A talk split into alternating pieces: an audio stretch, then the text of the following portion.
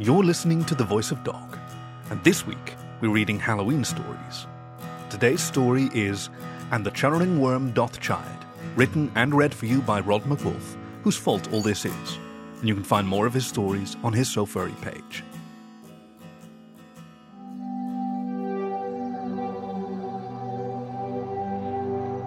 A scenario. You meet an old friend, you say hello, you sit down to talk. You notice a new and unusual detail, some small trinket perhaps, like a feather. Should you ask about it? Surely the worst that can happen is that they would answer you. Tonight, in And the Chunnering Wyrm Doth Chide, on the Ghost of Dog. Well, it's a complicated story. This is a few years back by now. I was trying to get up towards St. Eringer's. I had had a message from a cousin there was work to be had. So I was catching long distance buses when I could afford 'em and hitchhiking when I couldn't. I got dropped off just after sundown by a trucker. Horned lizard, handsome guy. Would have offered to share a motel room if his route hadn't been about to turn the wrong direction. Not fifteen minutes later, a thunderstorm blows up, out of nowhere, a real gully washer. So I sprinted for the only shelter I could see, which turned out to be a bus stop. Now, I don't know if you ever caught a bus out in the prairie states, but the bus stops are in these shacks on account of the blizzards they get some winters. If the road gets snowed in and the bus is late, then people waiting for it need shelter or they'll freeze, right? They got lights that run off a solar panel on the roof, never seem to last more than a couple hours past midnight, and they got little charcoal stoves, though usually somebody swiped the charcoal. Even if that's not what the place is meant for, they're a good place to duck in a downpour. I get in and there's other folks in there, which, not unusual. Older lady, bison, overalls and big waterproof boots. Guy in a bus line uniform, bobcat, probably a relief driver if I had to guess. They're stooped over the stove, trying to get it going. And over in the corner is an old skunk, scrawny, maybe got some otter or ferret in him, was sleeping in here by the looks of him, and got woke up when folks ducked in from the storm. At first I think he's drunk, and then I think he's sick, and then I think he's both, so I decide to stand on the other side of the stove. No offense, of course. God knows the world ain't gentle with none of us. It's just I've been riding the buses and the rails long enough to know how to keep my mouth shut and not make eye contact. Didn't work this time. So, Skunk gets to his feet, unsteady like. You want to know how I got this feather? All three of us freeze. And it's one of those moments like where I don't even have to look at the bison or the bobcat to know we're all three thinking the same thing. If one of us says no, nobody asked, is that gonna rile him up while we're stuck in here with him? He comes closer, into the firelight and holds out a crow feather. What? No, it's not this one. It's a different one. I'm getting to it, like I said. It's complicated. So he stares at the feather he's holding, which is not this one I've got. I should have specified. And he says, Johnny boy couldn't play the fiddle worth a damn. Like we're supposed to know who that is. Didn't stop him trying much as we all dearly wished he would. And the old skunk steps over the bench and sits hunched over the fire, which is when I guessed it was too late to stop him. Every night he'd show up at the juke house with a beat up old fiddle his uncle used to play. Didn't have no case his pa had pawned that years ago afore he skipped town. Johnny boy just carried it round by the neck. Uh, sir? The bobcat says, the kind of voice you could tell he's used to having to tell people things they don't want to hear for his job. I don't think I know the fellow in question. Oh, don't worry none, you don't got to. The feather's the important part anyway. The skunk either can't tell we didn't want to hear the story, or is pretending because he doesn't care. So Johnny Boy had turned up at the juke house. And every night when a fella'd least expect it, when you're just trying to knock back a whiskey or two to make your back stop aching from work before you get on your way home, suddenly there's an almighty horrible screeching noise. By the time you caught your balance and stopped choking on the whiskey you swallowed wrong, he's announcing that screeching was supposed to be my old Kentucky home, and did anybody have any requests? If I'd been quicker on the uptake, I would have said something right then about, yeah, Sure is a bad deal when someone barges in and starts up a whole ass performance at a group of strangers who don't want it and didn't ask for it. How long he got put up with would differ from night to night, but 'tweren't never long. Sooner or later he'd get laughed out or shouted out or kicked out. He'd swear up and down that one day he'd prove us all wrong, he'd be the best damn fiddle player anyone had ever heard. Then he'd scurry off home with his tail twixt his legs and his fiddle in his paw but he was always back the next night.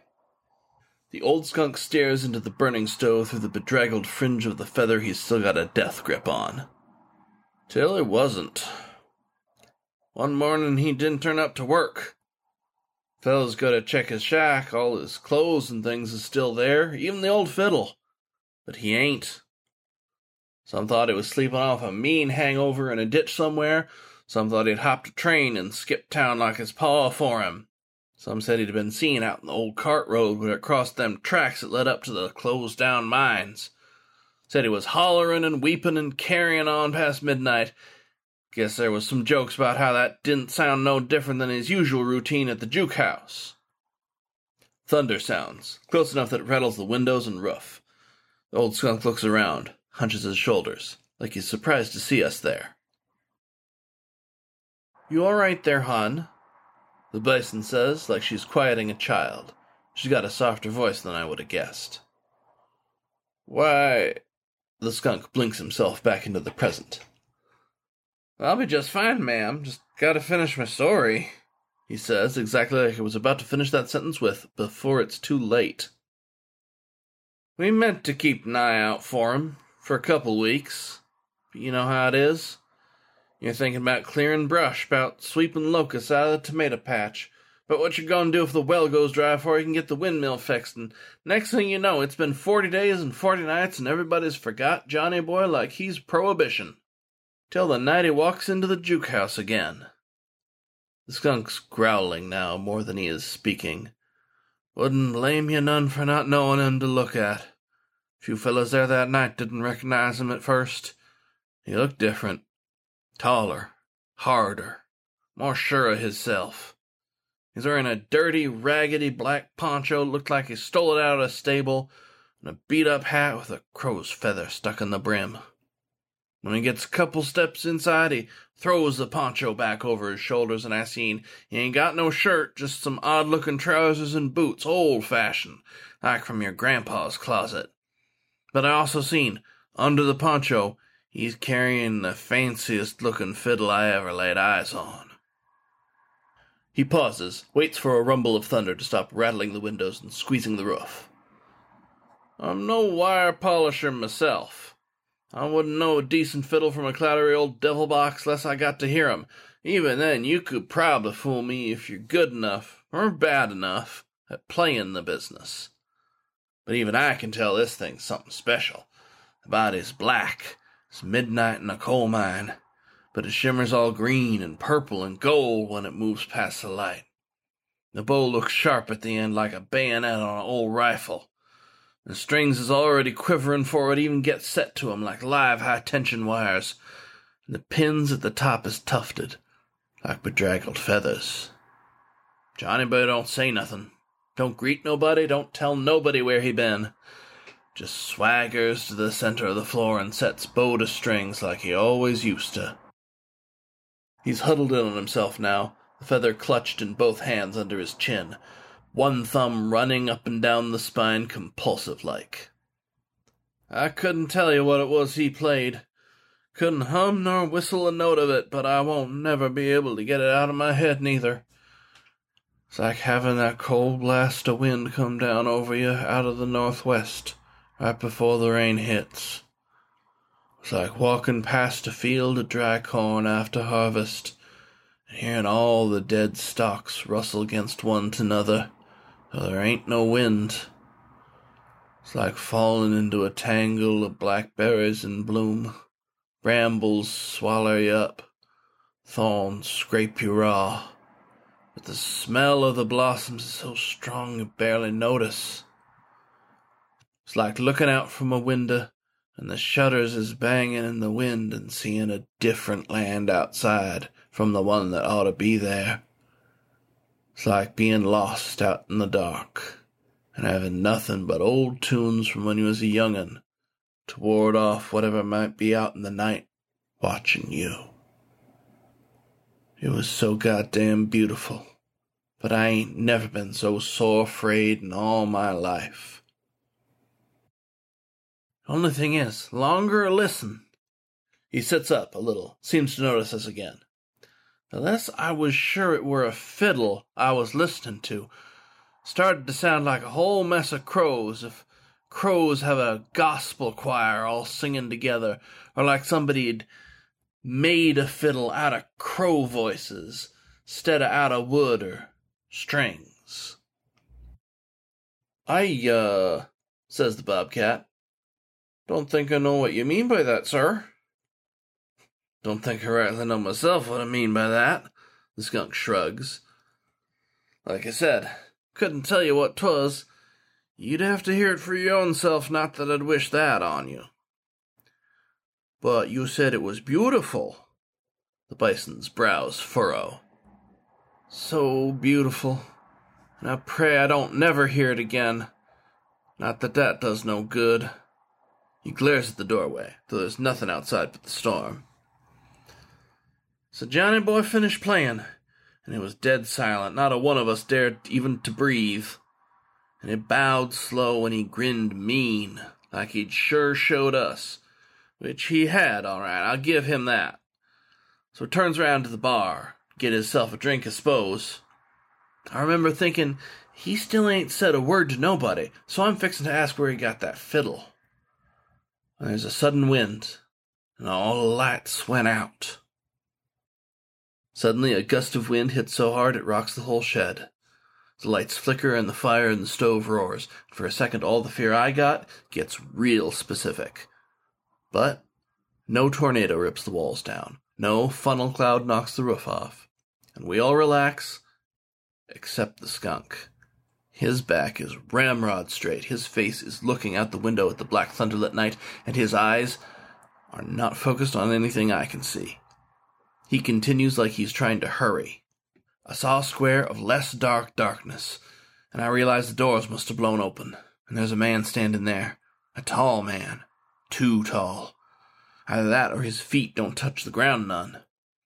Folks don't agree as what happened next. I heard 'em claim it was a wolf or a lion or a dragon.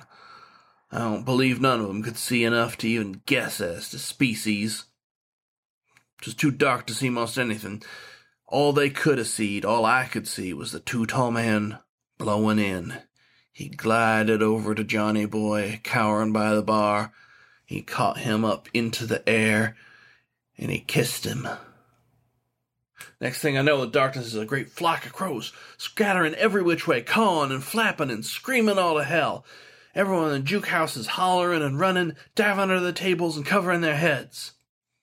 The rain's passed on now. There's just a gentle wind humming under the corrugated steel eaves.